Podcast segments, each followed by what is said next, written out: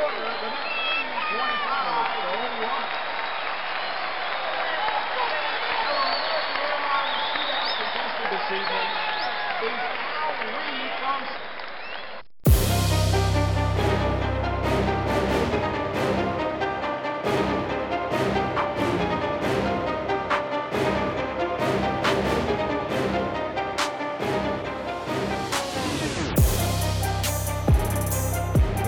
Welcome back to the Mind Talks podcast with myself, Edwin. And today I have a volleyball player. I haven't had one on for a while.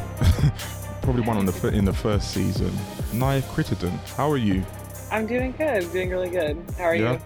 I'm not too bad. I'm not too bad. Thanks for coming on. It's um, it's a pleasure to have you on. We have I have a lot to ask for the for the listeners that are are joining us today. Um, Nia is currently injured, so we'll go we'll go into that. Um, but like I like to start most of our podcast episodes, um, I'm going to ask you about your early sporting experiences. So, talk to us about how you first got into sport. Yeah, so um, I actually was a track athlete before I played volleyball. So I started out running. Um, my dad was a collegiate track athlete, and Okay. Um, pretty much my whole family on my dad's side, everybody like has they've run, run track collegiately, professionally. So that was really the path that I thought I was going to be on too. hmm Um, and so I started out for years just running, and then I didn't get into volleyball until way later. Okay. And it was um, because of one of my dad's, it was actually one of my teammates. Um, they had been running for my dad's track club for a while, Okay. and I kept growing. So I was the tallest one of everybody else. And Yeah. there was a day where they just like, you know, came over to, to my dad and they were like, yeah, you know, like, you know, they had one of their family members that coached volleyball and they were like, you should have her like try and come and see if she likes it. Like she's just so tall, like it might, you know, see what she can do in the gym. And literally that was how I got started with volleyball. So I started pretty late. Um, I didn't start really playing until I was about like 16 Okay. and uh, started out doing club volleyball. And Mm. literally from there, like that was just where my journey took me. Like Wow. I ran track throughout the rest of high school at that time, but Yeah. it was like volleyball was what I was going to do. Um, I just fell in love with it. Okay. When when you did track, what events did you do? Um, I was the four by one, four by four. I ran the 400. Um, I like really wanted to continue doing jumps, but when I started playing volleyball, I couldn't really do both. So I mainly Mhm. focused on just the relays and um, my event, 400. Okay. And what was it about volleyball that that stood out to you? Um, it was just fun. Like I didn't know what I was doing for Yeah. the first like few years I was playing, honestly. Yeah. Um, it's one of those interesting sports where like there there's a lot of skill involved. It takes a lot of skill building for certain certain aspects of the game. So like you can just be athletic. Like I was just I jumped really high. I was fast. Like those Yeah. were easy to apply to volleyball, but there's a lot of skill that's involved and a lot of that takes time. You know, there's a lot of people who've played volleyball for a very, very long time. Yeah. Um, and for some, that is what makes them the best. Um, so it just kind of depends. Um, but yeah, I don't know what it was. I just I really really liked it from that age, and it was tough because I'm a lefty, and uh, my position I started out as a lefty middle, which is not easy to do in volleyball, Mm. just because of the way that uh, the game is is played and set up. But um, yeah, I had really encouraging coaches in those first couple of years that I started playing club, so it kept me going, and I I got scholarship offers like the first year of me playing, which was kind of insane. So Yeah. that was when I really knew, like, okay, I'm definitely going to be playing this sport in college now. So, yeah. Okay. Talk to us a little bit about the differences of being in an individual sport to a team sport. Yeah, um, I would say that the transition for me actually wasn't it wasn't that bad and I want I think because I was younger and even though um I had been running track like when I got to high school like I started out as a cheerleader. I was Mm. captain of my cheer team by the way. Okay. Um, so I started high school as a cheerleader, started out as a captain. So I think like with that, I kind of already had the aspect of like somewhat being on a team. I only played while I when I started playing volleyball, I only played volleyball for two years at my high school. So I didn't play all four years, even in high school. The only track I re- or the only sport I really did was was track, um, Okay. track and field, and um, I I'm trying to think. Yeah, before that, even when I was running for you know the various track clubs that I was on, like we were all so close Yeah. that like it still kind of felt like a team. So I feel like my transition, like even though yes, it was harder to have to understand that like everything, you know, you kind of rely on your teammates. Like once you get Yeah. in the gym, I was young enough that like it didn't really shock me so much um, with Yeah. that transition. But yeah, it's definitely different. Obviously, you know, it's it's completely different to you know be able to only worry about yourself, especially Yeah. if you're only doing one event. Um, Yeah. and then going into a team sport, but I do feel like I got a little bit of that aspect from doing the relays too. Yeah, yeah, whi- which you do, which you do. How how did you? let- Let's put this scenario to you. So let's say you're having a great game and you don't win um, because certain players haven't played well. Um, how how how was the feeling for you when you when that happens, and how was the feeling for you when you don't play well? And Mm. um, you let the team down because obviously you don't. You're not worrying about yourself there. You're worrying about the team as well. How? What's the thought process that goes through your mind? Yeah, um, I feel like everyone is very different in that aspect. I've been I've been on teams. I've been on so many different types of teams. I've been on teams that are really patient. Yeah. I've been on teams that like no matter how many mistakes you or someone else makes, it's like, all right, like next one, like let's move on. I've been on teams where making one mistake was like all hell broke loose and people Yeah. lost their minds and no one could control their emotions. Yeah. Um, so I've had really lots of different experiences, some good, some bad, um, and you know, different levels of pressure. I would say. Yeah. And for myself, um, how I feel in those moments, it all depends on my team chemistry and team environment. And I'm usually the type of player, like especially with playing professionally, it's a little bit different because, like, in a way, yes, you're on a team, but oftentimes, like, you do kind of feel like you're by yourself when you're in different countries playing, especially when you're the only person of your own like countrymen. You know what I mean? It's it Yeah. can be tough. Um, and so my mood in that really is reflective of how my coach treats me, how my teammates treat me. So if I'm on a team where, you know, there's a lot more patience and, you know, there's a lot more people who, you know, have an understanding, you know, about what the like the pressures that we're under. And if I've been able to do my job for a lot of the time and then maybe had, Mhm. you know, a couple of off games, yeah, that attitude's probably going to be a little bit different where I'm not going to feel like attacked or something like, you know, by my team, or I'm not going to feel so horrible or down on myself. No one wants to play bad. You're never going to Yeah. feel good playing, not playing well. Yeah. Obviously, it helps if you still win, especially for really important games. But I would say anytime where I felt really bad was when I felt like I was getting that negative energy, not only from like the coach, but from the team as well. Mm. So that is something that's really, really hard to like keep your head up in those Yeah. moments when you're struggling and you're not getting help and you know from the team and you're not getting help from the coaches. It's really, really tough. What do you do in those situations? It depends. Like I most of the teams that I've been on, especially playing professionally, I was kind of the big gun. So like I'm the one that had to score a lot of points, especially because of my position. Um, I play opposite in volleyball, lefty. So um, overseas, especially, like we are one of the positions that we just we get the most balls. We're supposed we're supposed to score the most points. Yeah. Um, that is kind of our job. Obviously, some teams are different, but that is really that's our job. And um, yeah, it, it really just depends. Like I, if I'm just in the game and not playing well, I just kind of have to like keep my head on and you know just keep my head on straight, keep that chin high, you know, as much as you can. And it's hard. I had a, had a lot of issues of not being able to do that that I struggled Yeah. with at some points in my career. Where like, you know, my family, especially parents, be watching like we saw you slumping your shoulders. You know, you can kind of tell when an athlete kind of gets down, you're just not really standing up tall and like you know owning your actions and stuff like that. So I I've definitely struggled with that a lot in my career of like keeping the head up because I don't want to make mistakes. I want to play amazing all the time, but that's just Yeah. not the case. Um, but again, in those moments where it was really hard, like yeah, it was tough. Um, but sometimes I just had to like tough it out and deal with it, you know. And then sometimes you have to go to go to bed that night thinking about it, and it feels like crap for the next day or two. But then you've Mhm. got to get over it because usually the next game is coming. So. Yeah. Was there ever times when you felt like you needed to speak to a sports psychologist or anything like that?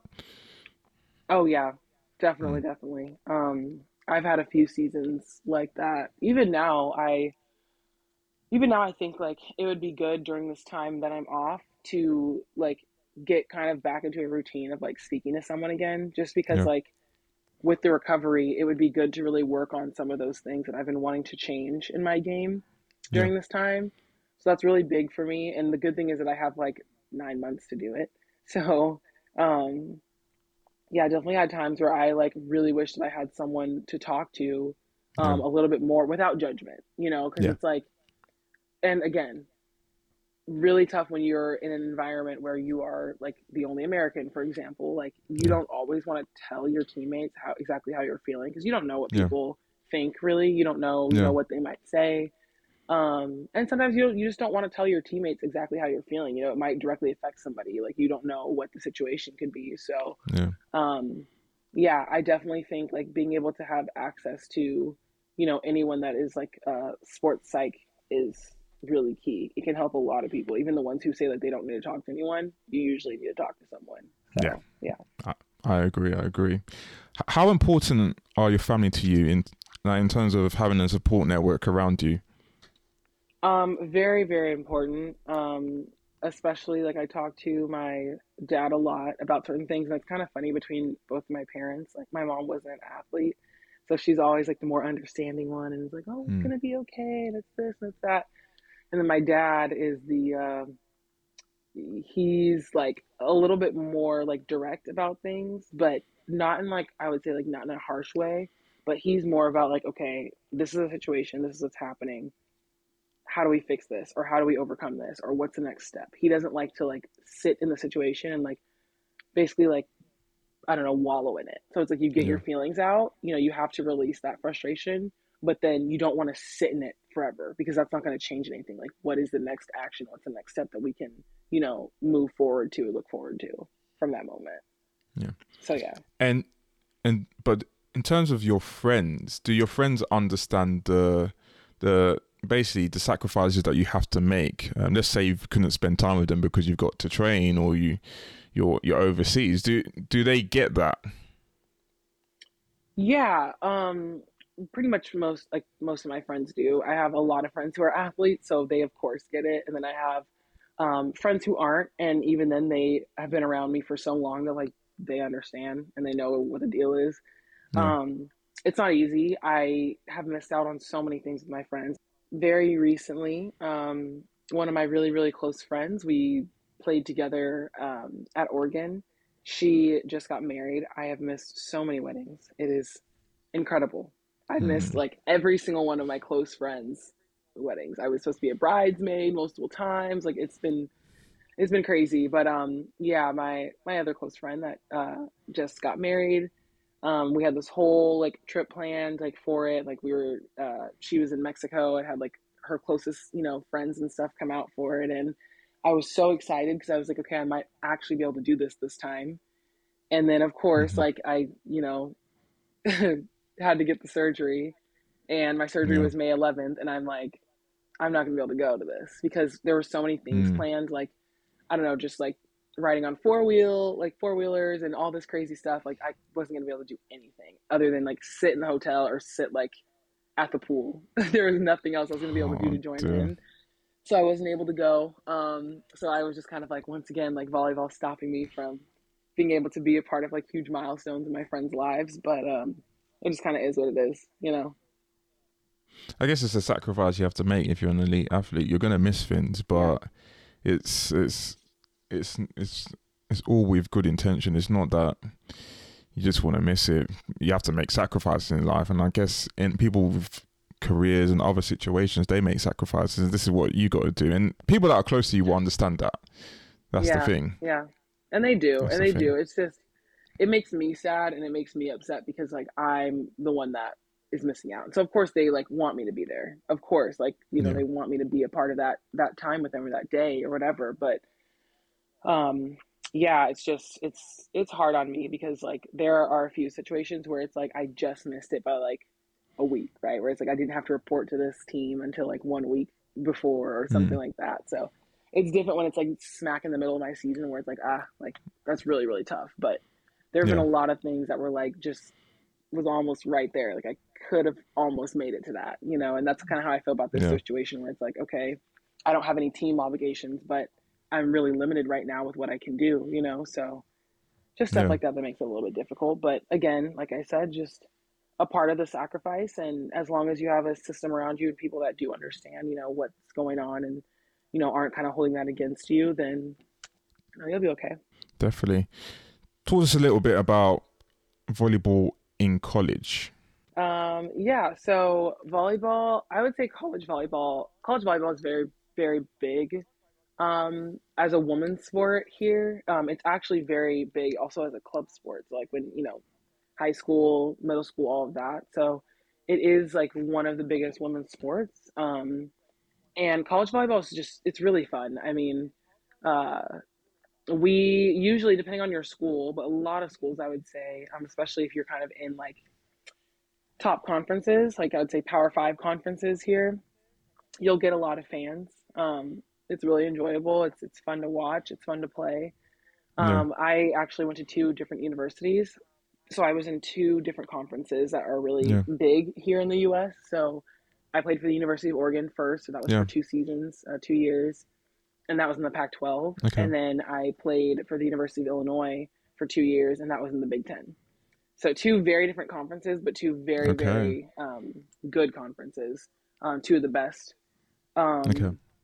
And yeah, it was it was definitely an interesting experience to go between both of those. Um, just because the Pac-12 hmm when you compare it to the Big Ten, it's very different style of volleyball. So like I always joke that like Pac-12 are Yeah. usually like a little bit smaller, like faster, kind of faster offenses, faster playing. Yeah. And then you get to the Big Ten and everyone is literally just big. Like everyone is so tall and like it's just tall and powerful. But it's the Yeah. same in like football too, like American football. Like the Pac-12, like the style of football for most of the schools, guys are like a little bit smaller. They're just like a little bit faster. And then you compare it to like the Big Ten or even like SEC schools or whatever, like schools in the South, like the guys are just huge. Like it's Yeah. just it's how the game is played. It's just very funny to compare the two. So when I got to the Big Ten, I remember the first game I was like I'm looking at these girls that are just like I'm I'm six one and I'm looking at these girls that are literally like six four, six five, and I'm like I'm hitting against them. Wow. it was really, really, really funny. It was really funny. Um, but yeah, so I would say like based on between those two kind of different worlds that I got to live in for a little bit, uh, yeah, really interesting to see the transition through college. Early days, did that have an impact on your confidence when you saw how big the other girls were? No, actually, I didn't have like any confidence. Like I would say like my confidence was way way low at Oregon just because like I came in as like a, you know, 18 years old, I was a freshman. Again, like did not have Yeah. a lot of skill going into playing college because I started so late and like did not have I just yeah, I didn't have the time put in. I didn't have the like yeah, going into playing. Um so I was a really really raw athlete when I got to Oregon. Like I didn't know what I was doing. Um, but I had all the athletic ability. I just needed more coaching. I needed more time. I needed more repetitions. You know, all those things that, you know, lead you into being a consistently really good developed um, athlete. And uh, that was really tough because the environment that I was under at Oregon, it was one of the environments that I was kind of explaining earlier, where, you know, one mistake and it was just like the whole day, the whole practice was shot. You know what I mean? It just, it was really, really difficult to Yeah. develop. And so for someone like myself who was new to the sport, I definitely, definitely needed like a lot more guidance and I needed a lot more patience and I needed a lot more like just, just skill building stuff like that. Um, so when I got to Illinois and got Yeah. to the Big Ten, I had a couple more years under my belt. Still needed more that I didn't get from my first university, but um, I got in Yeah. and I had a lot of really, really good talks with my coach, and he was so patient and just was like, Mhm. "Okay, this is what the situation is. Like, let's try to see what we can do. You know, like let's see what we can get you to, Yeah. get you to that next step, that next level." So I went in and it was tough. I mean, I'll be completely honest with you. I think for myself, I didn't really gain a ton of confidence in my game until I went professional, until I went pro. Um, it was really Okay. hard to come off of what I dealt with at Oregon and then get to a new school and had the kind of like support supportive background, but still like it was the mental. Yeah. And for me, I didn't realize how much I needed to see a sports psych when I transferred. And I think that my game would have been completely Mhm. different throughout the rest of college um, and going into the beginning of Okay. my professional career.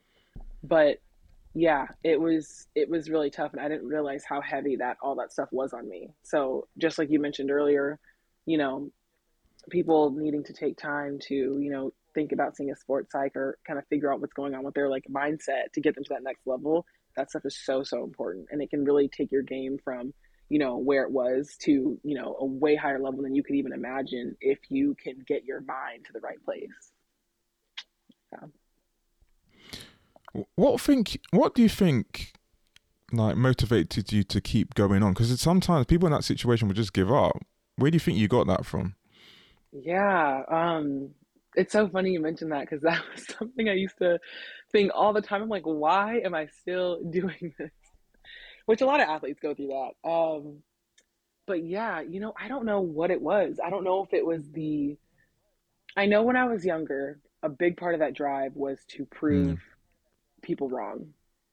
And I realized that that wasn't the right mindset. It Mhm. took me some time, but I realized that kind of that like chip on my shoulder or like and, and it can be good it can be good in some ways but not to the point where your whole drive and being and reason why you're doing something is to try to make yourself feel better or like prove people wrong that like treated you in a way that was unfair you know what i mean because then your entire journey becomes about Yeah. them not about you Yeah. um and Yeah. that was something that was i didn't even realize it for a long time and then once i did realize Mm. it it was just like whoa it was a huge wake up call and that can take a long time to get that completely out of your system because it can come back. You might like not think about it for a while then that feeling will come back and then so it that's i feel like one of the first things is that you have to try to do things because you want to do it and prove it to yourself Yeah. and not to others. And Yeah. that's hard. As an athlete you want to prove to other people. You want to prove to this person. You want to do that. You want to do that. And it's like it's something that's always going to kind of like be there but you've got to find a healthier way to deal with it and not let that take yeah. over your entire game and your entire like reason for doing what you're doing because that's when you will start to hate the sport that you're playing. And you won't have that same love for it because you've given it a different meaning rather than just doing it to maybe reach the goals that you want for yourself and keeping it focused on like your journey and not anyone else's. So. 100% 100% what What do you think you were lacking in terms of your mindset at that point? Mm, um, I think a little bit of what I was kind of just saying, like focusing on my own journey and not Hmm. focusing on feeling like I had to like prove myself to people who frankly didn't really care. Um, and I just needed to really work on really believing in myself again because coming out of high Mhm. school and I was just always so adventurous. I didn't care about trying new things. I was excited about sports and Yeah. at the time I wasn't super serious about sports. Um, but I love doing them and I love being Yeah. involved. And I feel like what changed with my mindset was like just that like version of Naya was I don't know, just a lot Yeah. more free, open, like was not stressed about the little things all the time or little mistakes. And Yeah. then once I got into that environment where everything that you did was like under a microscope, it took away the joy for me because then I was always really like Okay. anxious and nervous, worrying about every little thing that I did. Did this look stupid? How did this look? I made a mistake doing this. Oh my God, my team hates me. Like all those little things were Mhm. just in my head all the time with everything that I did to the point where it started to seep out into like me just having fun at sometimes with friends, like going to go do something. And you know whether it was sport related or not but it was like i would do something and like if it wasn't like you're hanging out with your friends who cares if you like make a mistake doing some something stupid? And i would be sitting there like kind of feeling a little bit the way that i would feel like with that team. And it's just like that's not good like you shouldn't be feeling like that in the times Yeah. where you're like it's a time of leisure you know what i mean? So that was something that um i don't know i really had to had to work on to to figure that out and like stop that mindset and get to a point where like I didn't continue to let that happen because I wasn't improving. I wasn't uh, feeling confident. I wasn't believing in myself in those times. So, you know, you really can't go anywhere. Mm. You don't have those kind of, I don't know, three pillars of like the mindset to push you to the next level. You, you kind of touched on it a little bit because um, you when you spoke about coaches and past experiences. What what do you think are the main things that you need from a coach to to get the best out of you? Um. So, starting out with my dad as my coach, he yells, but he's Hmm. constructive. So I have never had that's and that's a Hmm. hard part about sports the last few years, especially today, but the last few years, um, is everyone complaining that like kids these days like are too soft and they want coaches to be super nice to them and they want Mm. the, and it's like no. What people don't understand is and this is true for men and women's sports and i think it's it's even worse. I almost think like actually it's it's hard to compare. It's hard to compare whether it's worse in women's or men's because i've seen a lot of crazy stuff. Um but i think with men's sports it's almost more like normalized that like coaches are a little bit more belittling like to men because it's like you're supposed to be able to like take it whatever. They do the same thing to us though as women and it's insanity in some cases. Um but when it comes to like coaches and stuff like i don't mind yelling. Yelling has never bothered me. Parents yell sometimes you know when you're younger and you're like doing stuff you're not Mm. supposed to do. Yelling has never been the issue to me. Yeah. a coach like you know being like hey we got to get this we got to do this none of that bothers me. It's about what you say. That's the biggest thing for me. Some people it is how you say it. Some some people cannot handle the yelling. Some people cannot handle like a stern you know like stern directions or whatever. But for me it was what you it's about what you say. And in a, in a way yeah how you say it depending on your tone. And if you're talking to me like i'm stupid or you're talking to me like hey i know you can do this and you're frustrated that's two different things you know? And even now when i like you know coach and help out with young athletes like even if i get frustrated i have to take a step back and look at the situation and it's like okay is this player like trying and it's just not working? How do i want to approach that? Versus you know a player that i can maybe tell is like goofing off and even then i'm still not going to like talk to them or belittle them in a certain way but i can be stern. Hey let's get our head back in it. Let's get back on the court. Let's focus whatever um you really get into problems where you affect your players confidence when you talk to them like they don't know what they're doing. When you talk to them like they're beneath you like they're lesser than that kind of tone that those kind that kind of language doesn't benefit benefit anybody. You know what i mean? And again depends on the relationship you create with that person No. but if you have no relationship with them you cannot talk to them that way. That's the thing. It's it's it's actually crazy when it comes to to coaching because you can't being a coach, you can't just give everyone the same treatment. Everyone is different and I Yep. guess it's about adapting to each characteristic of of, of all the players that you have in the team. It's not one size fits all. Um which is why it's yeah, it's very it's very important to have all of the elements. Um, some people like to be screened at. Some people like a softer approach. Everyone is different, and it's it's it's not it's never straightforward when it comes to coaching. Never. yep yep exactly So so let's talk a little bit about let's talk a little bit about your pro career. So you went pro.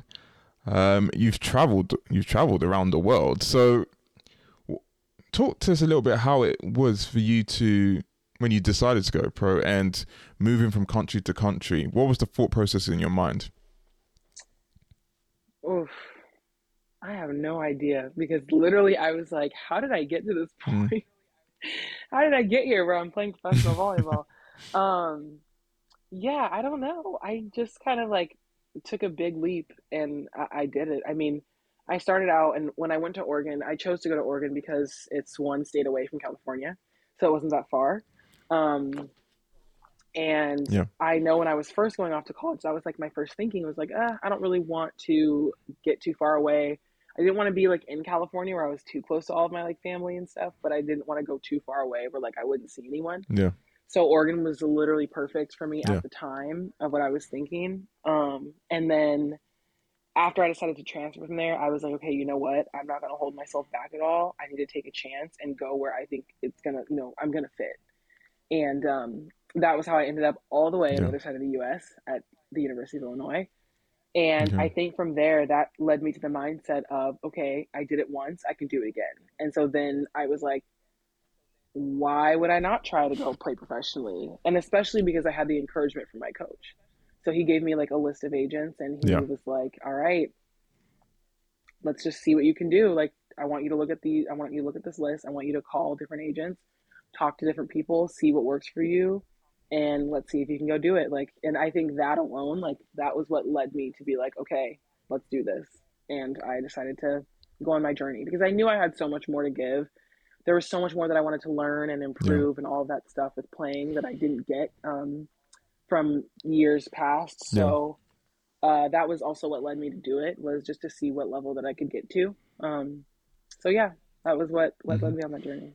You kind of just um, mentioned the agent. So, what type of role does an agent have for someone in volleyball? We know in, we know what happens in certain sports like basketball, um, and the importance of an agent. How how does it work in volleyball?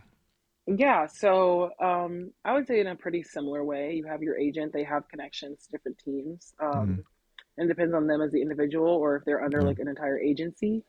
Um, they represent a lot of different athletes, and yeah, I mean Yeah. they're the ones who usually will get your you know contracts for you. You kind of have some protection with these teams and with the leagues um, and the entire like Yeah. federation and stuff of like internet. So it's FIVB is the Federation of International Volleyball.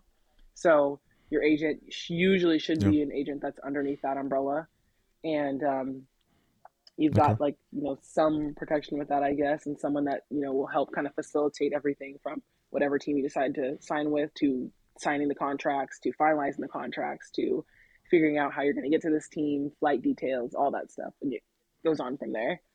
Um, and so they're the ones that you know are just there for you to help you go over your contracts, make sure that you're try to make sure you're making the right decisions. Um, but yeah, it's just it's helpful to have since Yeah. none of us usually have a lot of connections to teams in different countries. So it's good to have someone that does. Okay.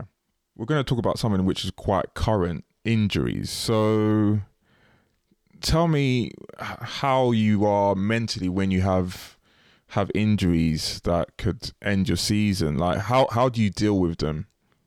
Yeah. Um, so I've been very lucky that over most of, most of my journey, I would say, especially in college, I never had too many serious injuries where I was out for a really long time. I was very, very lucky. Um, little injuries here and there, but nothing like so crazy to where I just like completely lost my way, I would say. Um, Mhm. I think uh, when I got when I okay, so my first my second season playing professionally, second season playing professionally, I ended up hurting my shoulder, and at the time I didn't know what it Okay. was. I got MRIs, I got different checkups, nothing was coming up. I just had so much shoulder pain, and mostly like for volleyball players, especially, it's kind of just like you get used to it because a lot of people have shoulder pain because you're hitting all the time. For my position, especially, Hmm. but um, this one was different because it it caused me to kind of lose a lot of the ability that I had of what made me me with my like left arm swing. Um, Okay. and that was really really difficult and again like i didn't know what was going on they were telling me i saw so many doctors over the years no one saw a tear no one saw anything like abnormal other than just like overuse which is like inflammation um, but i knew something was wrong because i Mhm. wasn't hitting the same i couldn't hit the same Yeah. shots i couldn't do what i normally am used to doing i couldn't hit as hard as i used to be able to hit and all of that affected me Okay. mentally because I didn't think that I could do certain movements that I used to be able to do. So that would cause me to make a little bit more errors or have caused me to like not hit where I want to hit or not be as accurate. Different things like that. So that was really frustrating for me. Yeah. Um and uh then um I played the last few literally up until I got this surgery, I've been playing the last few years of my pro career with this shoulder problem. And um I would say that Okay. I then didn't really have a serious, serious injury until I was in Turkey. Uh, I got to Turkey this past August, and in the first four weeks I was there, around week four or so, I tore a muscle in my calf. So not only was I like dealing with this never-ending, reoccurring shoulder pain all the time, and you know not having my full ability with my shoulder, I then get there and yeah, ended Yeah. up getting injured, tore the muscle in my calf. So I'm like, okay, that was really tough. Mhm. But I was still okay mentally because I was out. You know, I was going to be out. So I was like, okay, this isn't great. But luckily, I will be ready by the time we get ready to start official season, which was going to be in like late September, early October. So I'm out. I was a little concerned because the doctor, after I got the MRI for my leg and we checked everything, he's like, all right, let's check back in in like three weeks. In about three weeks, you should be like ready to get back on the court again. And I'm thinking, okay, luckily I've never torn a muscle before, but I'm like, I don't think that that's possible. Mhm. The first thing that came to my head, actually, which is so funny, is I'm like, I think of like my warm ups and stuff. I still do a lot of like my track warm ups uh, to this day. So Okay. I'm thinking like if I was running track right now and I had a torn calf muscle, I really don't think I'd be ready to be running again fully in three weeks. There's absolutely no, No. way I'd be able to run fully and compete. So that was the first thing that came Yeah. to my head, which was so funny. And I talked to some of my friends who are track athletes, and I talked to a few other friends who are athletes too, and um, some trainers, and I just was like, "This is not right. Like, right? Like, I know that this is not right." And everyone was like, "No," you know, immediately no. Uh, and I, it was so funny. But again, you're in a foreign country, you got your team doctor, and it's like, all right, how am I going to have this Mm. conversation where I'm basically telling a doctor that he's wrong? Right. So I was able to push it to four weeks. Yeah. And in that fourth week, they were trying to get me to come back. And so I was just like, all right, I don't think this is going to work, but no one's listening to me. They're not letting me not come try to come Yeah. back. They're not letting me stay out for longer. So first practice back. Uh, first 10 minutes, I do a light little, you know, kind of warm up, try to make sure I can do a lot of stuff. We get into doing Yeah. like hitting lines kind of around the court. I hit one ball. Yeah. Everybody's like, oh, okay, like she's back, right? Hit one ball, come around the mm-hmm. court, go up to hit the second one. Right as I'm approaching to go hit the second ball, the pop, it tears again. So Ooh. I go down again, same Yeah. exact spot, same exact feeling, everything. And I'm Yeah. like, you're kidding. You're kidding. I literally, so the first time it happened, could not walk. It just swole, it swole, it sw- um, yeah, it got swollen instantly. I just was like, Yeah. okay, I had to be carried. Like literally, my coaches, like two of them picked me up and like had to carry me to the locker room because I could not walk. That time, I was so, I have never been so angry.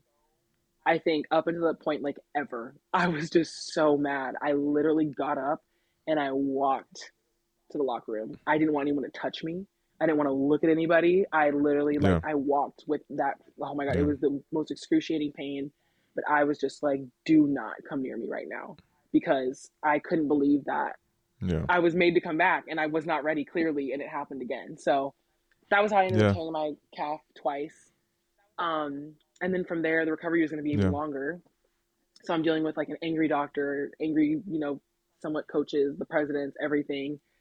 And uh, Yeah. after those months of recovery, I just did not feel like I was healing properly and it was just time to part ways, you know. Um, and so then I Yeah. we kind of came to an agreement. We broke that contract. I was able to go home because I stayed and was there recovering for three more months. But yeah, then Okay. I was able to get back. And yeah, then I got to Dallas and the rotator decided to fail on me. so yeah, it's been a tough journey with um, Yeah. injuries. But um, yeah, the mental side of all of that, I I really struggled after the second tear.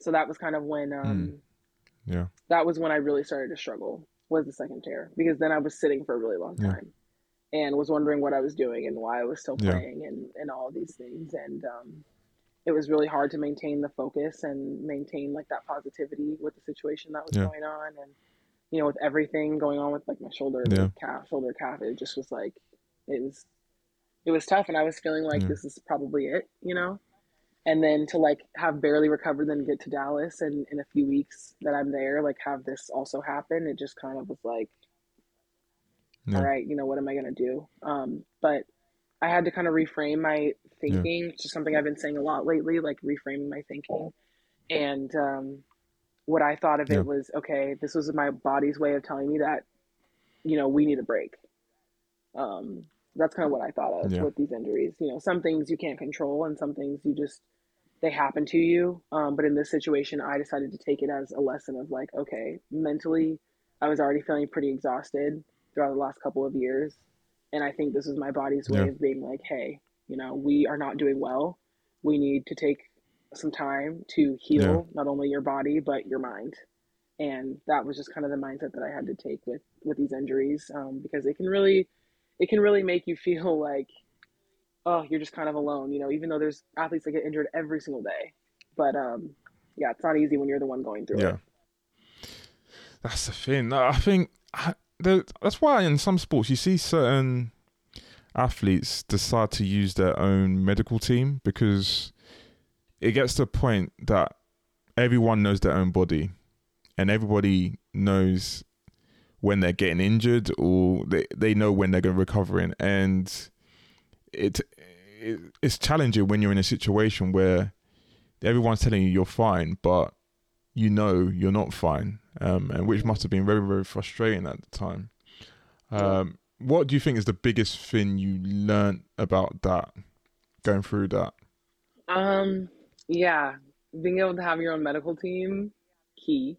Mm. um, and it really just depends. Like, and I just hate, I hate that that has to be the conversation. You know, that it's like you can't even trust like your own team doctor who's supposed to like protect you. Um, but this is the case in all levels. Mm. I mean, whether it's you know all levels in women's sports, all levels in men's sports, to the highest level in men Yeah. and women's sports. You know what I mean?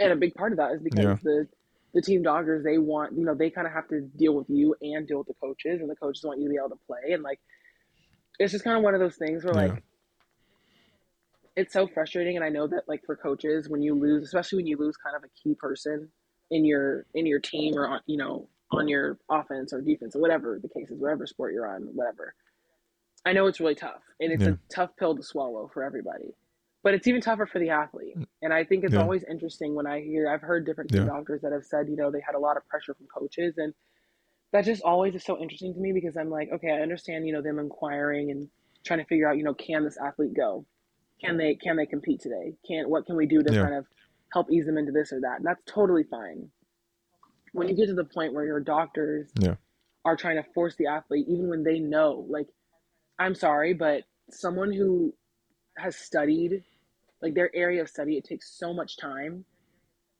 for them to then Yeah. kind of turn a blind eye to what they've studied and what you're supposed to see and the way that you know kind of healing or recovering is supposed to go and to make an athlete Yeah. continue to do something that you know when you looked at that you know mri you looked at that chart whatever it was that you kind of you know had to see to figure out what was going on and make them go back out there knowing that like it can Yeah. get 10 times worse is kind of insane to me you know? Um and you might have times where a doctor could miss something and it's totally it's totally that happens. But there's a lot of these situations with team doctors Yeah. where it's like they definitely know the person's not ready.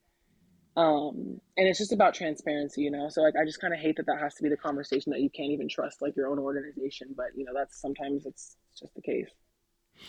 Yeah, it's it's crazy because I guess that kind of links maybe sometimes to the pressure that coaches have, and they feel like they have to get someone out back out there. So that, and then they're putting pressure on the doctors, and then this is just a, it's an ongoing cycle, and it's the welfare of the athlete has to be put first before anything. Before because if you want to get the best performances and you want people to be right mentally, you have to let them heal when they're going through injuries. It's it's just it's it's ridiculous, and it's it happens in all sports, unfortunately. it does Unfortunately, yeah. So, last question. So, name three things do you f- you think about yourself that you have when it comes to your mindset? This is so funny. This question has come up a couple of times since I was in Dallas. Um, Mm, and uh, it's something that I hadn't really thought of before until this year, but um, resilience has been the first one. So that's been something that has kind of come up, especially after with me coming back with the leg injury and all that stuff, and trying to and trying to continue to play Yeah. this year, um, even though my body just kind of decided it was time to sit down. Um, resilience because I've mm, worked really hard to try to get my mind to a good place over the years, and it hasn't been easy. and um, even in moments when I was kind of felt like I was like drowning, you know, like I had to fight to kind of climb back out of that hole. Um, so resilience is for sure number one. The next one that I want to say that Yeah. I feel like it needs that I would use or define myself as is confidence. And I use that because that's something that I've struggled with and been very up and down in my career. But it's really the most important, and that is going to lead into the rest of my life, whether I'm playing volleyball or not. And you really need that, and you need to work on that. Like everyone can always work on, you know, a little bit, having a little bit more confidence in yourself and believing in yourself. Um, and the last one that I would say is fear. And when I say fear, I mean not being afraid of Mm. it. Like knowing that you're going to feel uncomfortable Okay. sometimes, but not letting that Mhm. completely take over when it comes to making a decision or trying something new or kind of taking that leap. And again, something I've also struggled with, Yeah. something that I need to work on and continue to work on and overcome in certain moments of just taking a chance and not always worrying about what the outcome is going to be. Yeah. I don't know. Some of the greatest athletes, it's like the one thing they talk about is literally not letting that fear get to them and kind of putting it up, like, you know, no, on the wayside, I guess you would say. But yeah, so those three resilience, confidence. Niall, that's it's been a pleasure having you on. That those three little gems you dropped at the end are very crucial to not just in sport but in life, like you mentioned. So, thanks for dropping those gems. Thank you for coming on again. It's been a, it's been Yeah. brilliant. For anyone that's listening for the first time, welcome. For anyone that's listening again, welcome back. More episodes will be coming soon. Please like, share, subscribe. Until next time, peace.